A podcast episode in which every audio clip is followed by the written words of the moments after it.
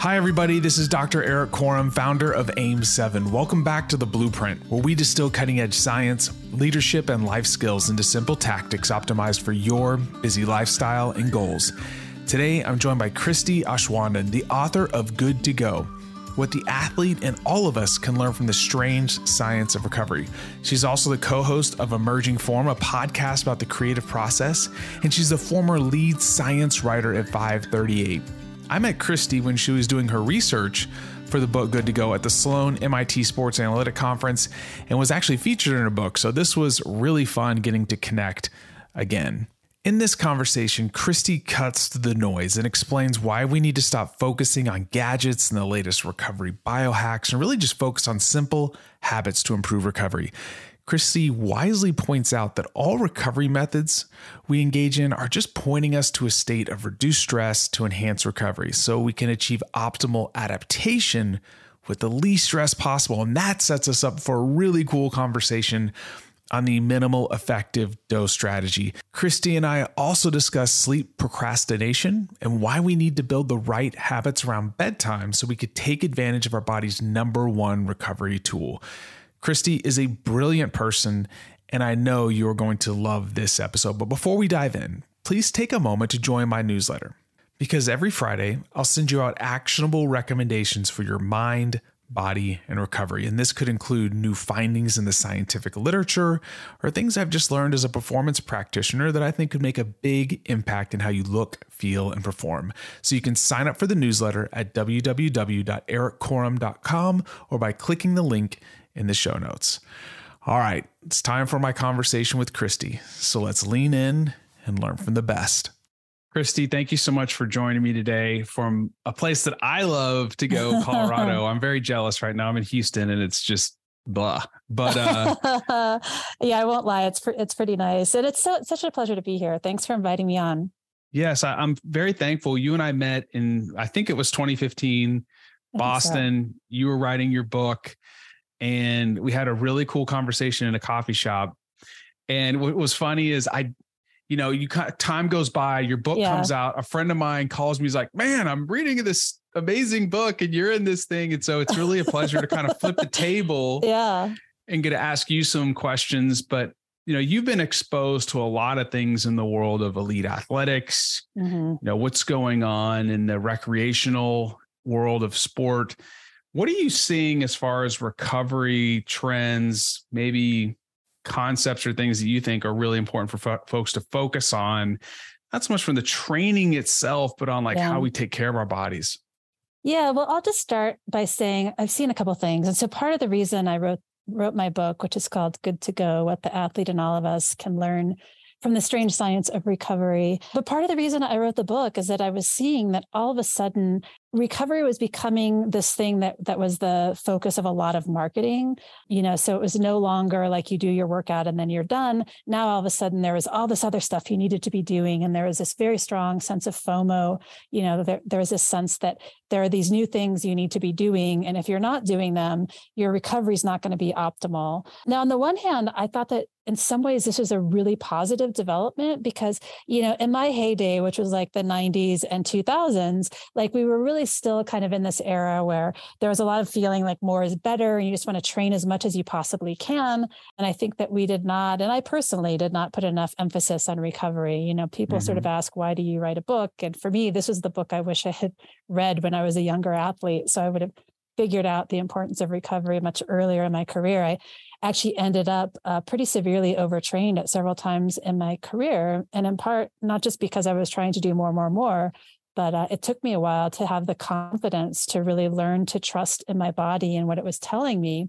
And mm. so, because what it was telling me is that I'm an athlete that gets fitter faster than a lot of other people. I actually require less training, but the flip side of that is that I'm more easily overtrained. And so that mm. line between going hard and overdoing it for me was sort of earlier than it was for other athletes. You know, if I had respected that earlier, I could have saved myself some heartache, you know, in those seasons where I had to call it a day early because I was overtrained and, and just cooked. So anyway, so that this new emphasis on recovery, I think, is really positive and it's really important. And I'm very pleased to see that now athletes, and not just elite athletes, but you know, weekend warriors, people who are exercising for health and fitness, are recognizing you know the importance of recovery. And I like to think of recovery. So there's sort of recovery for elite athletes, but I think there's also a version of recovery for just people out living in the world who are doing exercise and training for their health and fitness and to feel better and to to look better and to to just be healthier.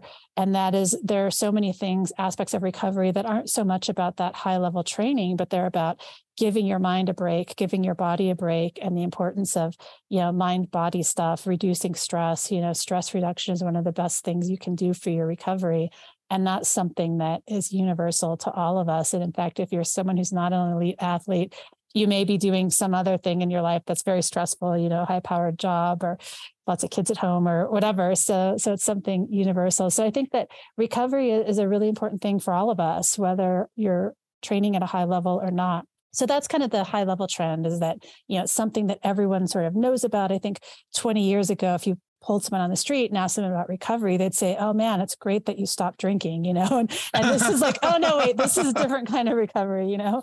Um, so that term has really made it into the public lexicon, and and that's good. But I think the flip side of that is that it's sort of become, you know, this opportunity for marketers and for product marketers to create things and to sell products. And I'm 100% all for products that work. And I think, you know, in one aspect, it's it's good that this is happening and that people are trying to find better ways, easier ways for people to get recovery right. But as I went in and and researched this stuff, and it was interesting, you know, I really went into the research of this book thinking, I'm going to find some really cool new technologies. You know, I'm a total data head, you know, I'm a data journalist. I love numbers, data. There's all these wearables, you know, there's sort of this this influx of data now that we can take on. You used ourselves. to write for 538, didn't you? You're That's kind of the right. lead writer. Yeah. Yeah. Yeah, I was a lead science writer for 538 for almost five years. And so, you know, I was really all about it. And I thought, I'm going to find some stuff that's really, you know, this is going to be great. Well, then I went out and I tried it and I looked into the research. I talked to a lot of, of not just the scientists who are doing the research, but also athletes and coaches who are using it. And, you know, there's sort of all this promise and all of these, these, you know, the, the sell on this stuff wasn't really leading up to that you know really wasn't living up to the hype and what what i ended up sort of concluding and this is a little bit disappointing but stay with me because i think in the end it's actually really good news what I've really found is that the most effective recovery tools they aren't these novel products that you buy or gadgets to use they aren't even necessarily things that you're doing like extra on top of your workout they're really life habits and they're things that can improve your overall wellness along with your recovery and so, you know, the number one thing, and I think this is the thing I quoted you about in my book, is Hmm. sleep. Like there's nothing more important to your recovery, to your athletic recovery, to your mental recovery, you know, just to your overall health and well-being than sleep. And so people say, "Oh, this is boring. This book is boring. Your message is boring. Sleep. Everyone knows about sleep." And it's like, but hold on, man. Like, are you doing it right? Like, Right. probably you're not. And like, you know, the thing is, no one wants to to find out that they need to go to bed an hour earlier or they need to you know make some sort of adjustment to their life like that they want to find the app that they can download or the gadget that they can wear or you know the the special thing that they can use it's going to expedite it. It's like this is something that's free. It's something that will not only help your recovery it's going to help every aspect of your life. And like why aren't you doing it?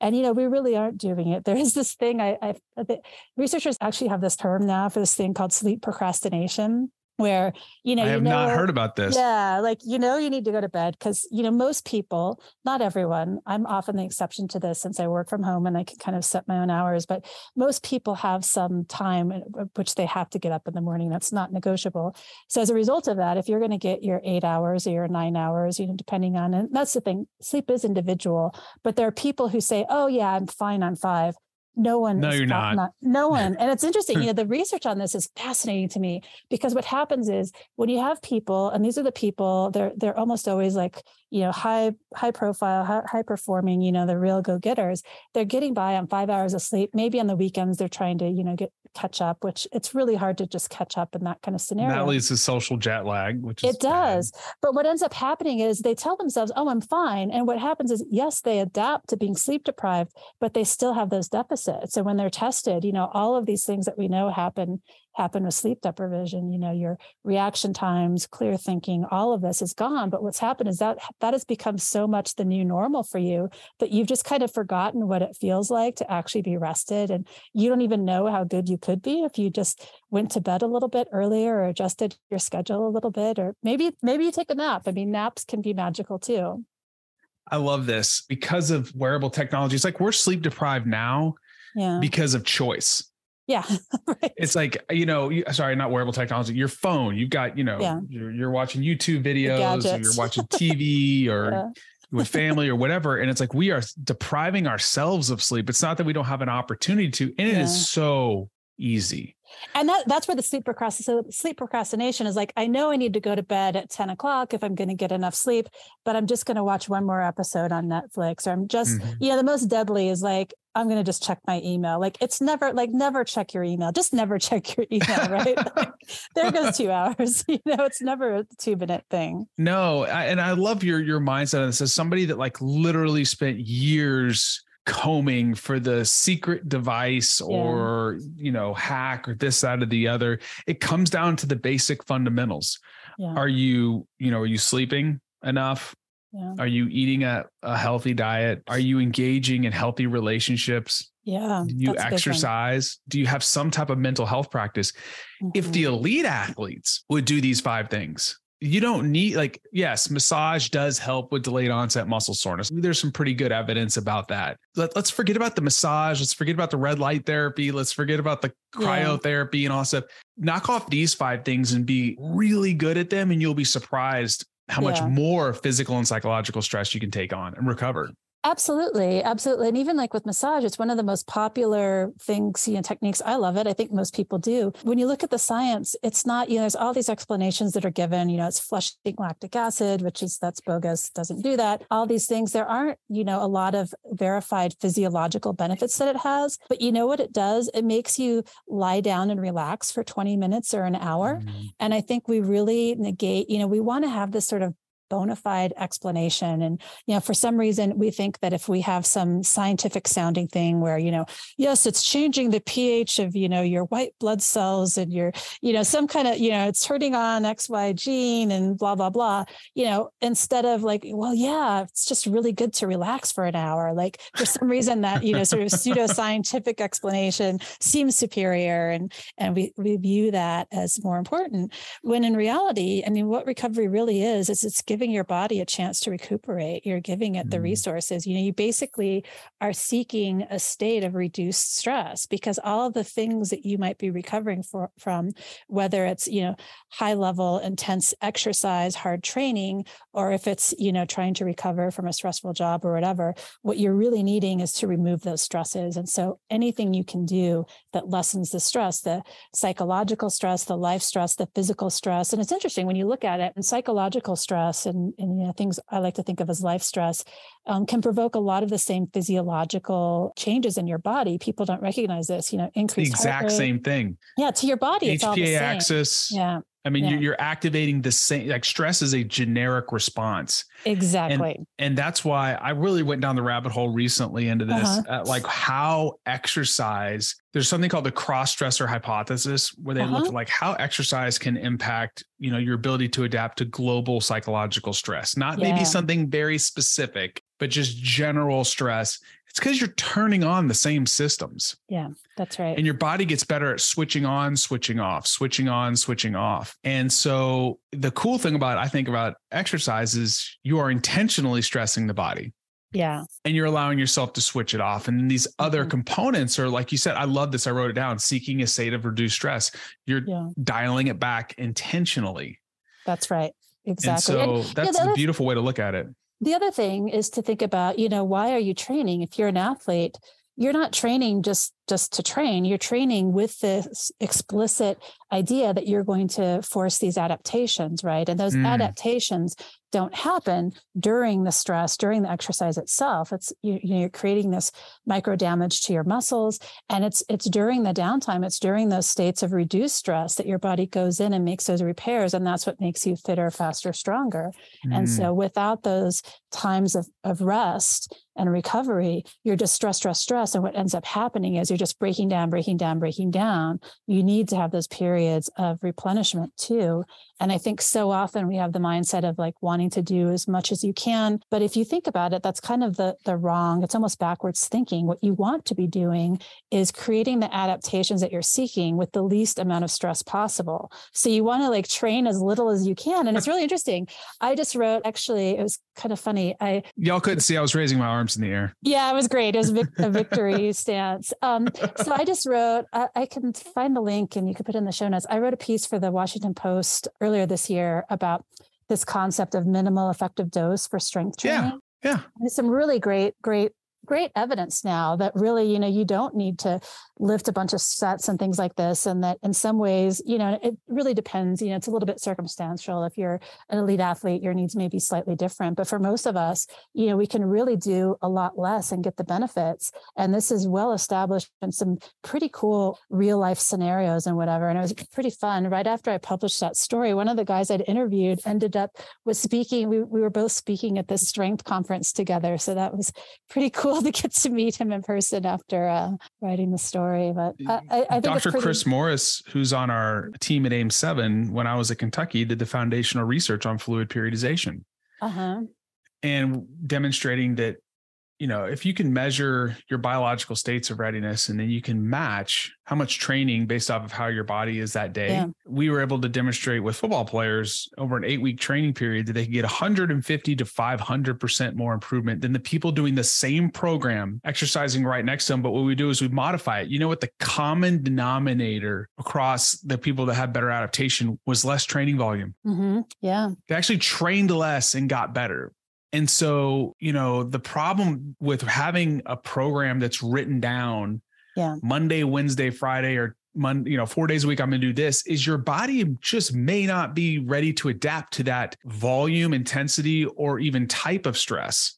That's right. And so That's this exactly is where right. intuition and then the right, you know, looking at your HRV or something like that can mm-hmm. be a mm-hmm. good signal to dial up or down. So 100% the minimal effective dose, you know, but you would tell that to a coach and they'd be like, whoa, whoa, whoa. Exactly. You're, yeah. you're soft. We're like, no, we're actually want to get better.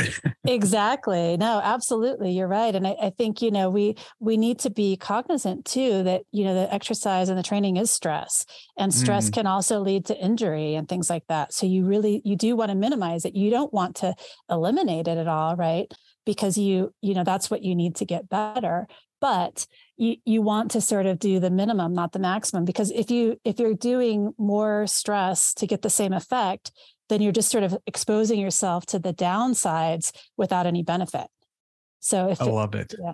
Right. So, outside of this publication that we're going to put in the show notes, where can people mm-hmm. find you, follow you, see, and read the latest of what you're putting yeah, out? Yeah, that's a good question. Now that kind of Twitter is sort of dead, I don't know. I'm still finding my my new social media. I do have an Instagram. Actually, my Instagram and Twitter. I am still on Twitter. Okay. Is Crag Crest, C R A G C R E S T, sort of like Craggy Crest. It's it's named after my favorite trail run here in Colorado my name's just very long to have as a Twitter handle. So, so that's we'll my put handle. this in the show notes so they okay, can easily great. follow it. But definitely worth a follow. You're always putting out great stuff. Thanks. Thank you so much for joining me today to talk about this. Oh, my pleasure. Nice talking with you, Erik. Thanks again for listening to the Blueprint Podcast. And if you enjoyed today's episode with Christie, would you please consider sharing this with a friend or a loved one that could benefit from hearing this conversation? Thanks again for listening, and I'll catch you on the next episode.